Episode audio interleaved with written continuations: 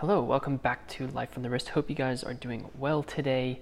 Um, so, what we're going to be talking about today is sort of like the um, the younger uh, sibling of the Omega chronographs. It's probably a chronograph that perhaps you haven't seen as often. Uh, I think when you think of Omega, you definitely think of the Speedmaster. You think of the history of Omega with NASA and the incredible watches that they created uh, one of them being the, the, the Speedmaster, which is an absolute icon when it comes to watch collecting. I think if you were to clip art, if you were to search on clip art for a, uh, an image of a watch, I think the Speedmaster the Submariner would be the one that would come up.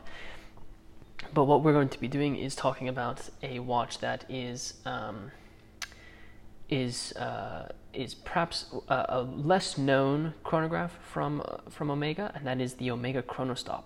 This is a fairly interesting watch that has a very interesting history, um, and and um, is a, is a unique kind of looking chronograph compared to other um, other chronographs that you see out there. A lot of the times, what you're going to see when you think about a chronograph is you have two pushers, um, one at you know towards two o'clock, one towards four o'clock.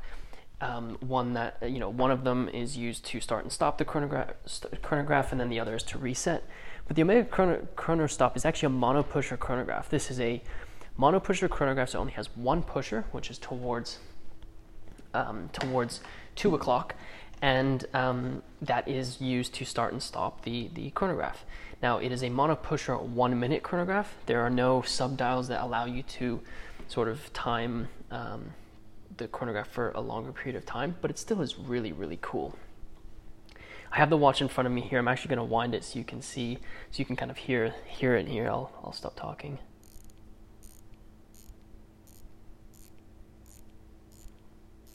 So I have my watch roll in front of me, so I wanted to pull it out while I kind of talk about this watch. It's a really awesome watch. I'll, I'll be, you know, transparent here. It is available on our store, so there'll be a link in the show notes if you are interested in t- checking this out. But what I'll do is I'll also put a link to our article where we cover the history of the Chronostop, um, and the history of Omega for, for, this watch. I'll put a link to uh, our listing on our watch store so you can check that out. And then I'll also put a link to our YouTube video where we actually show you guys this watch in the metal. So I encourage you to check out those links in the show notes of this podcast.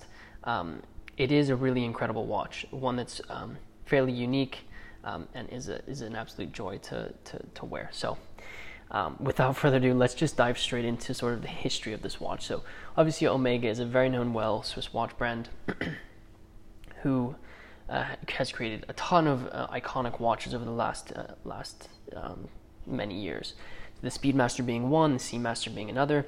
This is actually the um, this Chronostop. The Chronostop line of watches was released in 1966, and it was actually meant to be part of the Seamaster line of watches but they ended up transitioning the Chronostop to the Genève line. So if you actually look at the dial of this watch, you can see Omega Chronostop and the Omega logo at 12 o'clock.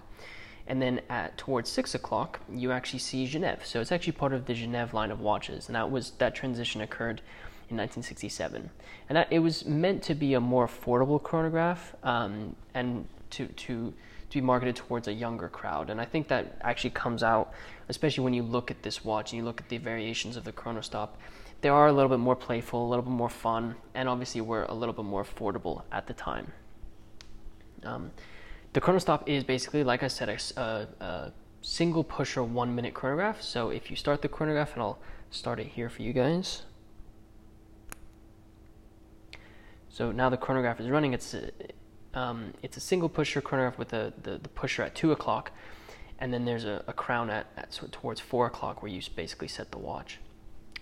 But like I said, single pushers, so I'm to actually reset it here. So you basically just push the same pusher, and it will snap the chronograph hand back to um, back to uh, 12 o'clock. So um, it sucks that I can only I can only do this via audio, but I encourage you to look at our, video, you can actually see the chronograph running. Um, the the chronostops ran on two different movements. There was the caliber 920, which was um, a chronograph movement that included a date complication, and then there was the caliber 865, which didn't include the the the, the date fun, uh, complication. Um, what's really interesting about these two movements is these movements were only used in chronostops. So it's a fairly rare, not it hasn't been replicated. It's it's a fairly rare and I want to say unique um, unique movement to the chronostop itself. They're manual wind chronographs, so not automatics, and there were about 124,000 models of the 865 movement that were produced, and around 61,000 models of the 920 movement um, that were produced. The 920 sort of came about in 1968, so a little bit after the the, the 865 versions of these watches, um, but a really cool cool cool version nonetheless. Obviously, there are various references of this that range sort of from its lifespan, the lifespan of the chronostop. The one that we're actually we have here is reference 145.009, which is an absolutely cool stainless steel chronostop with kind of a, a gray dial and the, what I think makes it stand out is the Omega logo and the chronograph hand is in orange. So it really has a nice pop of color to it. Um, I'm actually pretty impressed with the, the condition of this watch. Obviously, it has signs of of, of being worn. Um, however, it's it's in it's in really great condition. A lot of the times, you get um, really um, beat up examples of the chronostop. This one's in fairly good condition has the Omega signed uh, crown. Also, the dial is in, in really good condition, which I'm impressed of about. Um, and the, the hour markers, obviously, um, are, are, very, very similar. Um, one minute chronograph's working really, really well. I think it is, has such a chunky feel to it when you start and stop it. You can feel the movement sort of in your hands, and you can feel it really like it, it, it is starting right now when you when you press it. You know, it's not like, uh, I guess I'll start um, if your watch could talk to you, right? Um, the watch itself comes on a really cool uh, racing strap in orange and black. Has and I think the the orange and black really bring out the um, bring out sort of the accents on, on, the Omega logo and the and the chronograph hand really nicely. There was lume uh, applied to this. Uh, there's lume on the hour hands, the hour hand, the minute hand, and then at 12 o'clock. But I don't think um, it's it's it's obviously not working from 1968. Um, so it's a really really cool watch. I'm just kind of looking at it here. I actually am noticing that the uh, the applied hour indicators actually are sort of steeped, and so they they have almost more. Um, they kind of steep down uh, from the applied um, lume plots, which I think is really interesting.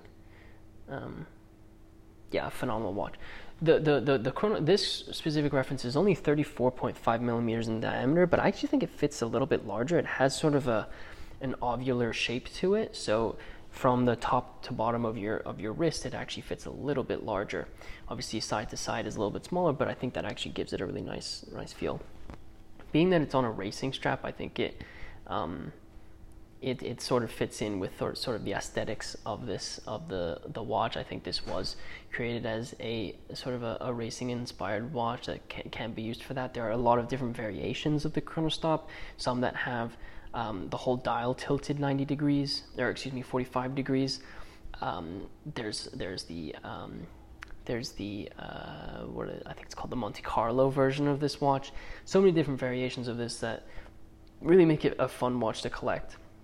I think what's also cool about this is when you think about chronographs, um, a lot of the times you think that they're going to be a little bit more expensive. I think vintage chronographs in general are, are quite expensive, um, relatively speaking. Um, but I actually think this is relatively uh, affordable. If you look at an Omega Speedmaster from 1968, it's going to be extremely expensive. But this watch here um, is is is relatively affordable. 1968 chronograph from Omega that is um, still considered uh, fairly affordable. I think because the Omega Speedmaster has become so collectible, um, it has allowed for it, it has you know the prices of the, the vintage chronographs have increased incredibly for for, for that. So um, I think the the chronostop is also seeing that slowly uh, happening as more people kind of discover it, and um, and and so uh, maybe we'll see that that end up happening. However, like I said in the beginning, this was created as, as the more affordable chronograph within the Omega line. So, um, yeah, an absolutely phenomenal watch. I really encourage you to check out this watch on our website. Like I said, I put a link in the show notes to our, editor- our article in our editorial section of our website. Um, where you can read about this watch. Um, I, I, encourage you to do that. There are also links in the show notes as well as on our article to where this watch can be found on our store. You can see some more video, some more pictures there, and there will also be a link to our YouTube video where we uh, cover this watch. So I encourage you to check all those links out. They'll be in the show notes. Let me know what you think about this Omega Chronostop. Have you owned an Omega Chronostop? Um, you know, what are your thoughts? I'd love to hear them. Uh, be sure to you know send us a message and on any platform you want to send it to us, uh, any social medias, you can you can hit us up there. Um, if you are new to the Life on the Wrist podcast, be sure to hit that um, that subscribe or follow button. If you like these types of uh, podcasts, we basically cover a ton of topics within the watch world. Um, and have a lot of fun, sort of just talking about the thing that we love, which is which is watches and watch collecting and vintage watches. So, um, be sure to follow us if you like that type of content. If you are, like I said, new to Life on the Wrist, not just our podcast, um, be sure to head over to our website where you can see um, all of our content there. We have um, our, our editorial section where we do articles for every single YouTube video that we publish. So, three times a week, we have an editorial article and a corresponding YouTube video. Um, so, check out our editorial section. Make sure you subscribe to our YouTube channel. Also, you can head over to our social medias. If you just search for Life on the Wrist, you will find us. We'll be the first one on, on the list, most likely. So be sure to uh, follow us there. And if you guys wouldn't mind rating this podcast, that really does help us out.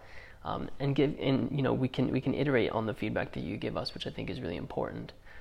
Um, so I hope you guys enjoyed this podcast. Be sure to check out some of our other podcasts from previous weeks. Um, and with this said, guys, thank you so much for listening to this podcast. And until next time.